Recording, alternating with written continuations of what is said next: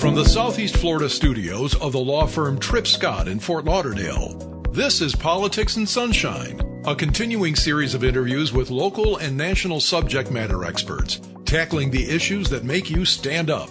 In this episode, Tripp Scott CEO Ed Pozzuoli talks to former Education Secretary and author Betsy DeVos. Here's your host, Ed Pozzuoli. Today, we're so honored to have Secretary Betsy DeVos with us. Uh, as you know, uh, Secretary DeVos spent four years in Washington as the Secretary of Education and has spent a lifetime in helping students achieve their potentials and their goals and giving parents the power where it belongs in education through educational choices. Secretary, welcome. Thanks, Ed. It's great to be here. You know, I want to start by talking about, you know, your essentially really life's work in providing parents of all of all variety clear choices for their education of their children. Yeah, it's been uh, over 35 years since I started to advocate for families to be able to have the opportunity to choose the best fit for their children's education. And it's very exciting to see the momentum that has been building around that across the country today. Yeah, we've seen that in Arkansas as an example under Governor Huckabee, and obviously just here in Florida under Governor DeSantis, HB 1, which would be essentially universal opportunity scholarships instead of vouchers in Florida for all. What do you think of that? It's so exciting. You know, in addition to West Virginia and Iowa and Arizona and Utah and uh, you know, so many other states are actually debating significant expansions of programs that they've had for a few years that have been pretty small. But it's it, it, education freedom is on a roll because parents awaken to the fact that all was not well in their children's schools. They saw firsthand, particularly during all of the COVID shutdowns, exactly what was going on. And it's been really exciting to see them find their voices and uh, come together to say, we, we want to have this opportunity to have our children back and in uh, places that are going to work for them. And you've spent some time in actually defining educational freedom in your book, Hostages No More. Exactly. And but define for us what you mean by educational freedom. So I use the term educational freedom or education freedom instead of school choice because I think it helps us think more broadly about what education can be and what it can look like when we say school choice, we immediately come, what immediately comes to mind is buildings and systems and infrastructure. Well, not all education needs to have massive inf- infrastructure. We are seeing a, a, rapid surge in homeschooling and, um, and virtual schooling opportunities and those are only going to continue to grow and get better and more, uh, you know, more prolific as more and more states give families the freedom to find that education fit. So the freedom is just not having the old the old thought about education was my child gets to go to a red brick building, gets to sit in a chair from 9 to 3, uh, 3 p.m. every day, and teacher stands in front of the room and, and, and talks to the talks and teaches my child that's no longer. Well that's still going to work for many many students and that's great.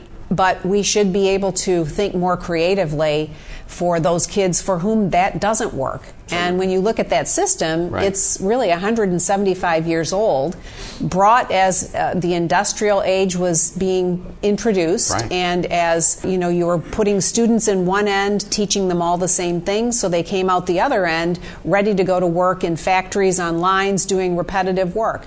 That's not the way culture is in society is today, or the economy. But so no longer our economic need on that front anyway. Right. The, but Let's talk about the two specific issues around providing some mobility or, or the different modes of education. So it's no longer just about my child sits in a seat for this number of minutes a day, a number of days, 180 days, whatever the mandate is.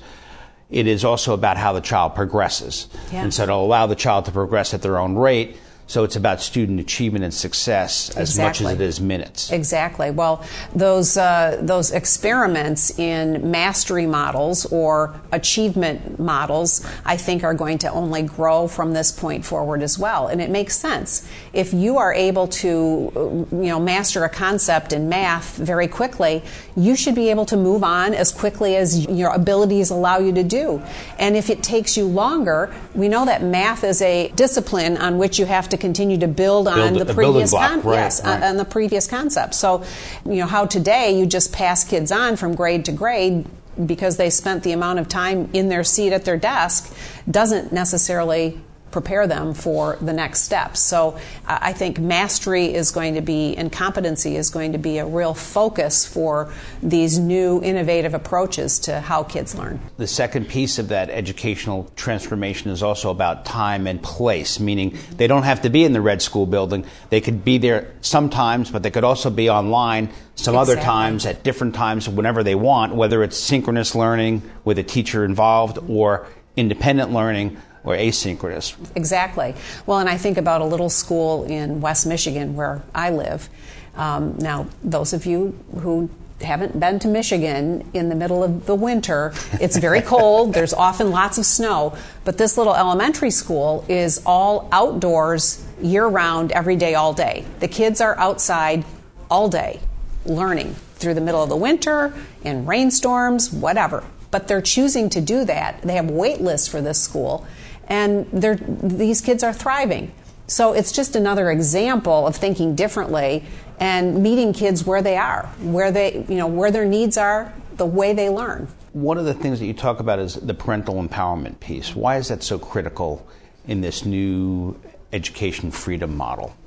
Well, because parents know and love their children the best and they're the ones that should be making the decisions. And when they are empowered to do that, they're automatically more invested themselves in their child's education.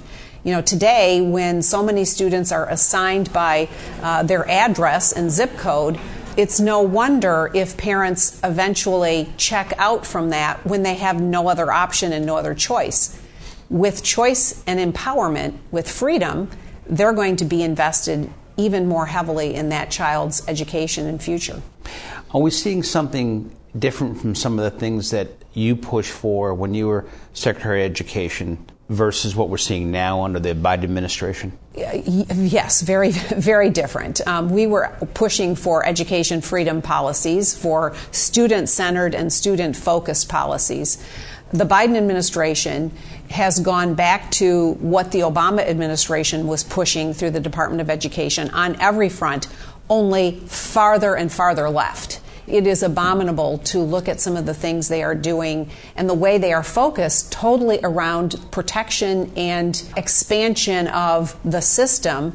Uh, primarily headed by the teachers' unions, the school. I prefer to call them school unions because I don't think they represent teachers very well at all.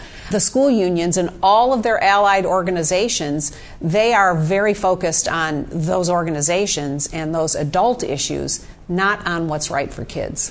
Let's talk about what's right for kids in, in your view, because look, the truth is that the real issue around education is more of a civil rights question in a certain sense. Some of the folks who do not have as much resources as some others don't have the alternative to go to a private school or go to a, a religious school where they have to pay tuition. How do we change that dynamic through your education freedom model? Well, the families that want something different the most often tend to be those families who are simply stuck because of their economic means, because of their socioeconomic status. And when they're given the power with the resources already designated for their child to choose something different, they'll do it. And we've seen it in the in the states that have had programs for some time, Florida being chief among them. You know, today more than half the kids in the state of Florida are going to a school other than their assigned district school. Right. It could be another public school within that district or any other uh, of an array or menu right. of, of options. But the point is, as they are able to do that, all the achievement levels continue to rise in the underlying, is an example, one of the differences I believe between what your policies were and some of the policies we're seeing out of the Biden administration is the centerpiece of a parent making the decision for their child. Yes, absolutely. Very student centered, student focused. So that goes hand in glove with parents being able to make choices and decisions for their children. As opposed to catering to some of the adult issues that you described, exactly. the teachers' unions or whatever. Do you think some of this awakening around uh, education freedom and parental empowerment really has been accelerated by parents' experience during COVID? Absolutely. Uh, they had a front row seat to seeing what was happening in their children's schools. And in many cases, whether it was the kitchen or the living room on, on you know, the screen, they saw, number one, not robust offering for distance learning. Right. Um, number two, they often saw curriculum that was totally antithetical to their values and they were appalled by it. And, uh, and number three, they just got very frustrated with the continued politicization of whether kids were actually in school or not in school in person. And so they really awakened to how little power they actually had when many families had, in fact, chosen the district in which they lived and paid the prices for the homes to be there uh, they saw how little power they actually had during those lockdowns. So, one last topic, and then given what we saw in Tennessee, and we're, we're, we're in Broward County and, and Parkland. Um, how, do, how do you address school security and safety? Well, we had a school safety commission that was put in place after the Parkland tragedy. And uh, we came forward with a very robust report with a huge menu of options and items that all school administrators, school board members, parents should look at closely to tailor the um, specific needs of any individual school building to that particular location, knowing that what is needed for a school in, let's say, Kivalina, Alaska, right. is very different than Miami, Florida. Right. So there was no one size fits all approach, but really a, a real close examination of best practices and acknowledging that this is something that has to be taken seriously. It's not just something to put up on the shelf and think about when a tragedy occurs. If you're interested in learning more about fighting for education freedom, I would advise you to get this book by Betsy DeVos, Hostages No More.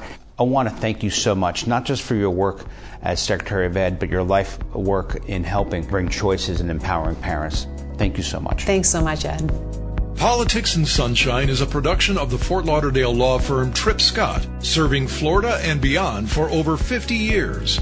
A reminder that this podcast is for general information purposes only and does not constitute legal or professional advice. No user should act on the basis of any material contained in this podcast without obtaining proper legal or other professional advice specific to their situation. Please be sure to like and share this podcast. Thanks for listening. We'll see you again next time for another fresh edition of Tripp Scott's Politics and Sunshine.